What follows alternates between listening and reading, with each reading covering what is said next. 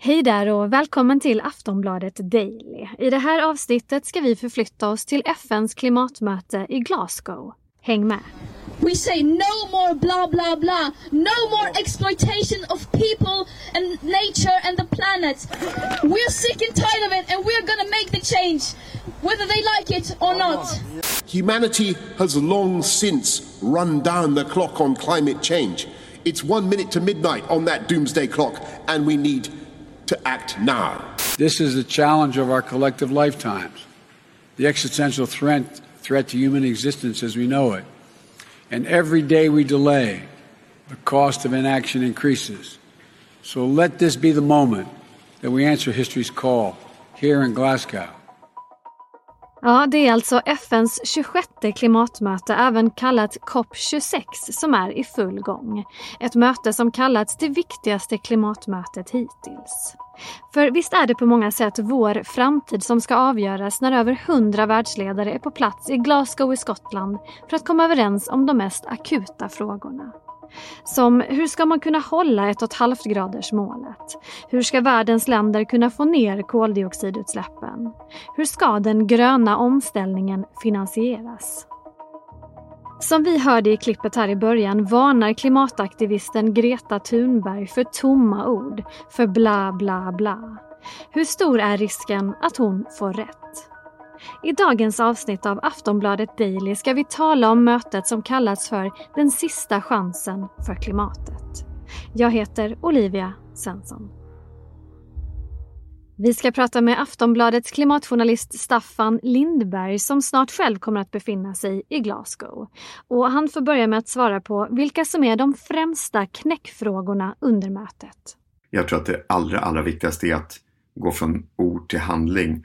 Alltså om man ska säga lite hårdraget så tror jag världen behöver mindre av luddiga mål om att man ska klara en och en halv graders uppvärmning eller att fler länder förbinder sig att vara klimatneutrala till ett visst årtal och, och mer av, av hårda löften, mycket hårda löften om hur man ska nå de här utsläppsminskningarna. Alltså att länder detaljerat beskriver ja, nästan år för år hur man ska kunna minska utsläppen, hur mycket de ska minska och exakt hur det ska gå till. Så den typen av klimatlöften är otroligt viktigt att, att länderna ger nu eh, så, att, så att man går ifrån de här vackra löftena till att, att faktiskt det händer någonting på riktigt. Sen utöver det, utöver det här att, att länder måste uppdatera sina klimatlöften så finns det två viktiga frågor också. Den ena är det som man kallar, eh, brukar kalla klimaträttvisa. Det här är en sån gammal surdeg som blivit kvar sedan Parismötet 2015. Och det handlar om hur ska rika länder som släpper ut mest kunna kompensera fattiga länder som släpper ut minst men som drabbas värst av klimatförändringar. Eh, hur ska de kunna kompenseras för att ställa om? Eh, hur ska fattiga länder kunna eh, kompenseras för att ha råd att förebygga de värsta effekterna av klimatförändringar i sina länder. Eh, det här är en jätteviktig fråga som måste lösas, tror jag, om man ska få med sig hela världen på det här eh, omställningståget. Eh, och en annan jätteviktig fråga som också har varit kvar sedan Parismötet att ta tag i, det är att skapa en verkligt global marknad som gör det, både gör det dyrt att släppa ut och som samtidigt kan dra in pengar eh, som verkligen behövs till olika projekt för att bekämpa klimatförändringar. Nu är det ju över hundra världsledare som är på plats i Glasgow. Vilka skulle du säga är huvudrollsinnehavarna?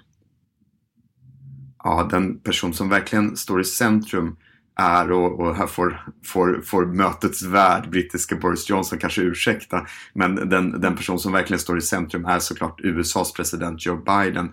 Eh, nu kommer han visserligen till Glasgow utan att ha fått igenom sitt där superklimatpaketet genom kongressen.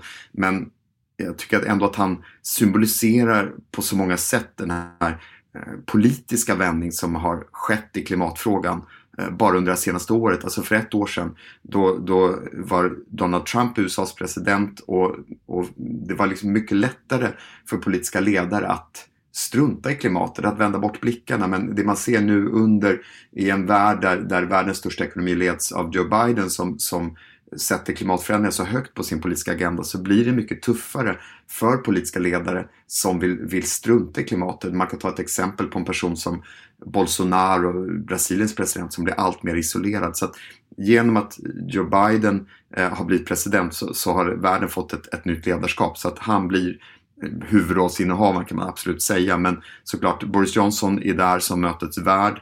Eh, en annan viktig person som kommer till mötet och som vars deltagande var oklart in i det sista men som nu har bekräftat att han kommer, det är den indiske premiärministern Modi. Och, och det är otroligt viktigt därför att Indien är en enorm utsläppare. Det är också ett land som fram till nu har, har ökat sina utsläpp i väldigt stark takt som fortsätter att satsa på kol, eh, en, en enorm befolkning och en växande ekonomi. Och att, att få med Indien i den här klimatomställningen är helt avgörande ska jag säga om man ska kunna liksom, hålla klimatförändringen i schack och, och kunna uppnå en och en halv graders ökning av temperaturen.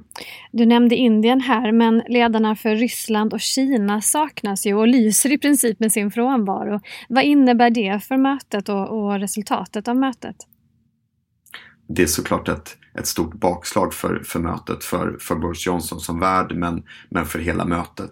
Eh, det stämmer att, att, att eh, menar, Kina är världens största utsläppare och att, att Xi Jinping, Kinas president, inte kommer är ett, ett stort bakslag. Eh, jag menar, det är en, en frånvaro som skickar signaler att det här inte har högsta prioritet. Det är klart att det finns ursäkter. Man kan säga att världen befinner sig fortfarande i en pandemi.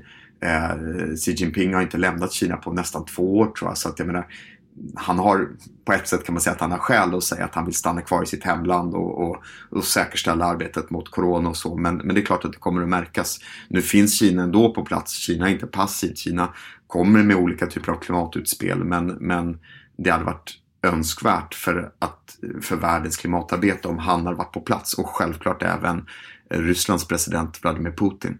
Eh, vad finns det då för förhoppningar för resultatet av COP26? Eh, vi hörde Greta Thunberg här i inledningen av programmet när hon sa att det är bara bla bla bla. Vad skulle anses vara ett, ett lyckat möte? Det beror nog på vem man frågar. Jag tror Boris Johnson har ju satt en enorm prestige i att, att det här ska lyckas. Han har lovat en vändpunkt för mänskligheten i, i och med det här mötet. Det är ju och, ganska stora, stora ord. Ja, större, större ord än så kan man nästan inte ta till. Eh, jag är ganska övertygad om att vi efter mötet så kommer inte Greta Thunberg säga att det här var en vändpunkt för, för mänskligheten. Mm. Och jag menar, vad, vad som är ett lyckat möte, eh, ett lyckat resultat av mötet beror såklart på vem du frågar. Går ut och frågar aktivisterna som kommer att samlas i tiotusental på gatorna i Glasgow utanför det här konferenscentret så, så, så kräver de något helt annat än vad kanske då mera så här, politiska bedömare tror är möjligt. Eh, jag tror att vi kommer att få se någon form av gemensamt slututtalande eh, som man kommer måla upp som en framgång. Men, men det är svårt att säga om huruvida man kommer komma hela vägen i mål. Det kan bli så att man faktiskt lyckas komma fram till någonting. Jag skulle säga att det finns ändå skäl som talar för att, att det kommer kunna bli ett lyckat möte. Jag skulle säga att det viktigaste är nästan Alltså under de två år som har gått sedan det senaste COP-mötet, det förra, blev, förra årets möte blev ju inställt och framskjutet på grund av coronapandemin, så det har gått två år sedan sist. Och under den tiden så har världen jag menar, skakats av våldsamma skogsbränder, av extremhetta, av dödliga översvämningar. Alltså det har blivit väldigt, väldigt tydligt också för vanliga människor att klimatkrisen är här, den sker nu. Eh, och, och, allt det här gör att det politiska trycket från de breda väljarskarorna ökar väldigt mycket på de politiska ledarna. Eh, det politiska priset för att inte agera, för att, för att komma hem från ett misslyckande blir högre. Så att eh, det tror jag är det som talar för att, att politikerna nog kommer att göra väldigt mycket för att det här ska bli lyckat. Eh, så att, så att, att, att just att, att det priset blir för högt att misslyckas. Många av ledarna har, eh, som du också påpekade, Boris Johnson har pratat om äh, mötet i väldigt sådär, eh, vad ska man säga, dramatiska ordalag. Man kallade mötet för så här, sista chansen för klimatet och så vidare. Äh, varför gör man det egentligen? Alltså när, när det är nästa möte, vad finns det för fler chanser för ledarna att samlas? Eh, är det väldigt, väldigt mycket som hänger på det som händer nu på det här mötet? på, på ett sätt är det det. På ett sätt är det ju tror Boris Johnson också då uttryckt som att det är inte fem i tolv längre för klimatet utan det är en minut i tolv. Alltså mm. att det mm. är så bråttom. Samtidigt finns det ganska många forskare som vänder sig mot den här bilden av att världen står vid någon sorts tröskel och att om vi bara inte gör någonting nu så går vi över en tipping point och då utlöser man en massa kedjereaktioner som kommer sluta den totala klimatkatastrofen.